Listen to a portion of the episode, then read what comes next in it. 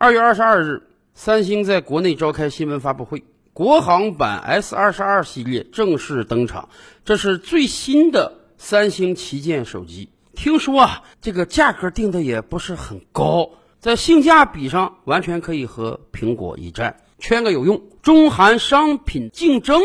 然而，似乎中国消费者对于三星产品已经不是很感冒了。说实话，几年以来，我都很少看到身边有人拿着三星手机了。曾几何时，三星一发布新手机，那广告铺天盖地而来啊！身边有很多人会热切的讨论说要不要换新手机啊，还有很多人在比较到底是买三星的旗舰好还是苹果的旗舰好。那个时候三星手机在我国也是如日中天的，市场份额被它占据了 20% 以上。然而短短几年时间，消费者似乎忘了还有三星这个品牌存在。三星手机的新闻发布会呢，搞得也是不温不火的，网上新闻搜来搜去也没几条。是的，三星手机今天在我国斩获的市场份额大概只有可怜的 0.5% 到 0.6% 了，已经归于可以忽略不计那一块了。也就这么几年时间，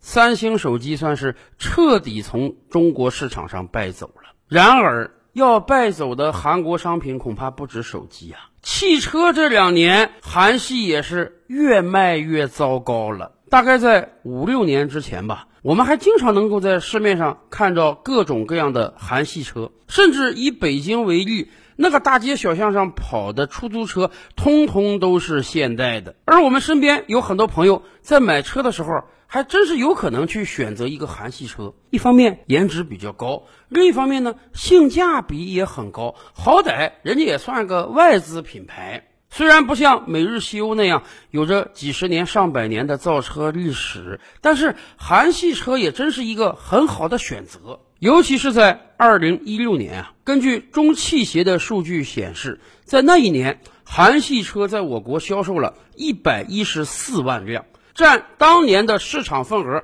7.35%， 这是一个相当不错的成绩啊。要知道我国汽车市场那是众多品牌竞争啊，咱就说外资品牌吧，有德国车，有美国车，有日本车，有法国车，有英国车，还有韩国车。相比于那些资金雄厚、历史悠久的发达国家车厂，韩系车能在我国斩获超过 7% 的市场空间，这相当不容易了。就以北京现代为例啊，巅峰的时候，北京现代在我国有5大工厂，北京有3座，重庆有1座，沧州有1座，产能加起来超过130万辆。北京现代当年觉得2014年我就能卖114万辆，那么随着中国经济的不断发展，它有可能一年销售突破150万辆、200万辆，所以它要把这个产能备足。然而经历了2016年的巅峰之后，现代汽车是越来越不好卖了。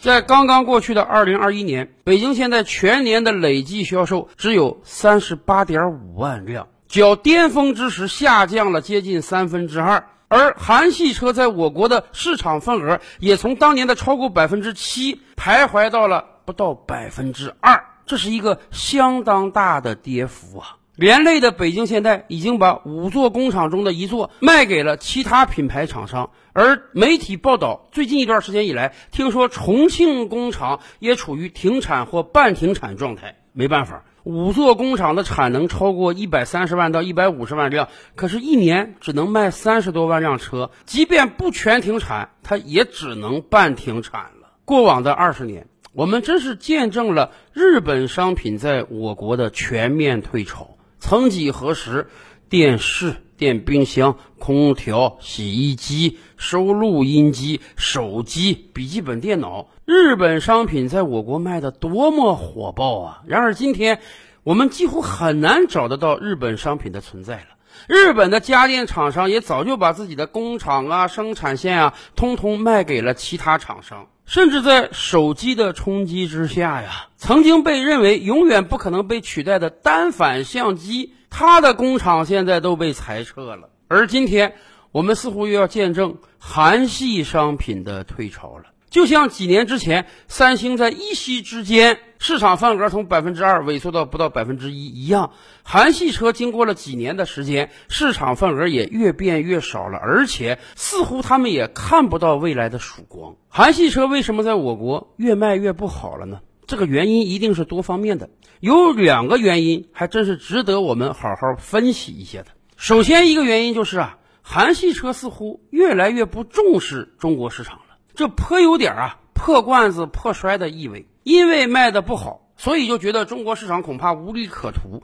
因为觉得无利可图，所以就不会为中国消费者量身定制更多的车型来符合中国消费者的要求，所以继而他们的车就更是越来越难卖了。就像当年为什么一夕之间三星手机退潮一样，三星手机当年可是出了名的傲慢的，手机电池出了毛病对于欧美消费者那是欲取予求，大额赔偿，而对于中国消费者简直是不闻不问呐。咱们都清楚，这个暴发户往往有这样一个心态，就是特别瞧不起穷邻居。对于暴发户而言，以前我跟你一样穷，现在我富了，那么我要跪舔的是那些以前就比我富的人和现在还比我富的人，而对于那些我身边的穷邻居呢，我就觉得我随便施舍给你点商品就得了，以你们那点收入，你们那点品位，你们不知道我认真对待你。今天的韩国虽然是发达国家，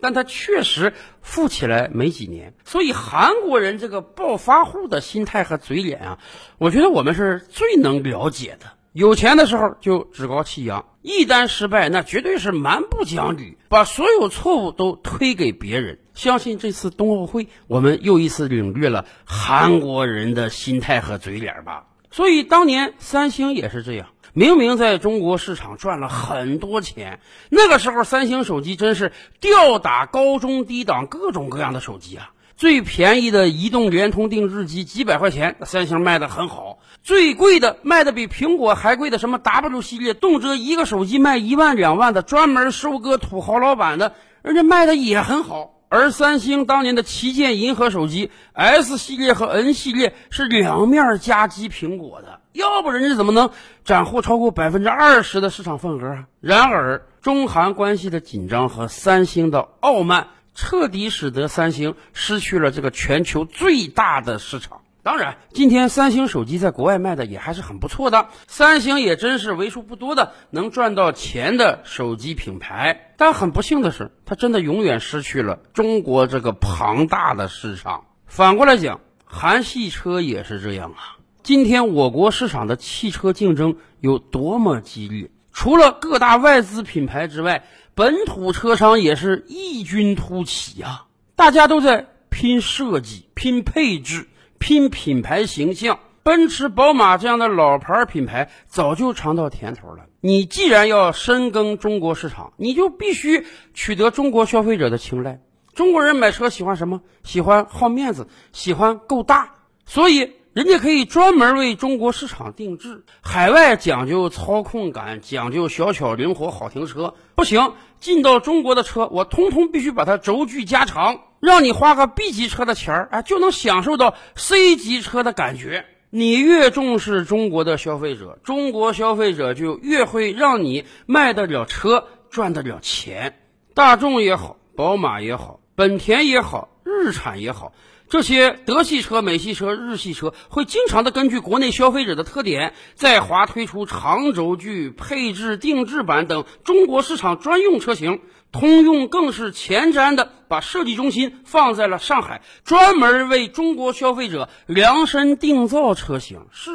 你面对中国市场，你不给中国消费者独特定制，你怎么能赚得到钱呢？而反观以现代起亚为代表的韩国车企，咱也不知道他是怕花钱还是太傲慢，他们大多采用原版车型引进的方式进行生产。有资深的业内专家就说，韩国汽车制造商他是很少推动在中国的本土研发的，就是靠进口现有车型，这样当然会削弱韩系车在中国市场的竞争力。除了韩系车对中国市场不重视的原因之外，其实还有一个重要原因使得韩系车越卖越差，那就是消费者慢慢感觉到韩系车的性价比也不行了。当年日本车是如何在北美大陆战胜美国车的？靠性价比啊！日本车够便宜，日本车够皮实，日本车够舒服耐用，日本车是开不坏的。相对于北美那些粗糙的车型而言，所以靠一个性价比，新生的日本车可以在北美人家的本土战胜美系车。同样啊，韩系车是如何抢得一番天地的？它也靠性价比，我跟日本车一样耐用，我价格比日本车便宜，我这个车型颜值还比日本车高，显得更年轻更现代。早些年间，中国消费者买车当然要考虑钱了，毕竟自己的荷包不是那么丰厚。大家记得当年的比亚迪吧，推出一款家用轿车，跟丰田的花冠当年长得几乎一模一样，但是价格只有一半。是啊，新生车型你就是要靠性价比来赢得消费者的。韩系车也是这样啊，韩系车比日本车便宜，比德国车便宜，比美国车便宜，但是好歹人家算进口厂商啊，你这也是合资车啊。在国产车口碑还不是那么好的那些年月里，很多消费者感觉到，哎呀，我好歹得买个合资车，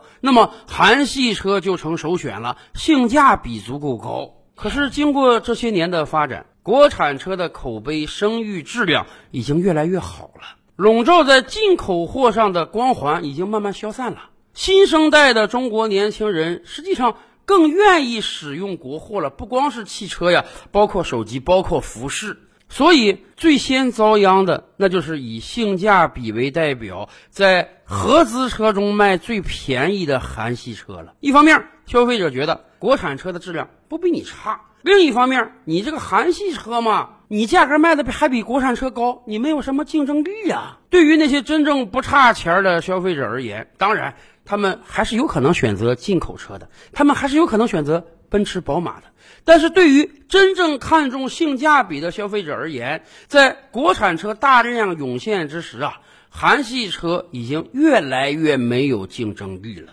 实际上不光国内市场是这样，国外市场又何尝不是这样。上几期节目我们就跟大家聊过，整个2021年在汽车领域我们实现了一个突破，那就是2021年我国全年出口的汽车数量第一次超过了韩国。不单在国内市场上韩系车越来越难卖了，未来在国际市场上韩系车恐怕也会越来越难卖。为什么？因为它要主打性价比，我们当然更主打性价比了。作为新生的中国汽车，我们历史积淀没那么长，我们可能很难马上把德国车挑落马下，但是我们好歹是可以跟韩国车好好竞争一番的。就像有韩国经济学家判断的那样，未来中韩之间的经济互补会变得越来越少，但是在国际市场上中韩商品的竞争那将越来越激烈。是的，十几二十年前我们还是一个小学生，我们只能等着各大汽车品牌涌入到我国，但是经过这些年的发展，我们已经慢慢成长起来了，我们已经可以开始和合资品牌中的最弱一环韩系车掰掰手腕了。那么当然也可能随着时间的发展，未来韩系车都不会是我们的竞争对手呢。照理拍案，本回书着落在此，欲知大千世界尚有何等惊奇，自然是且听下回分解。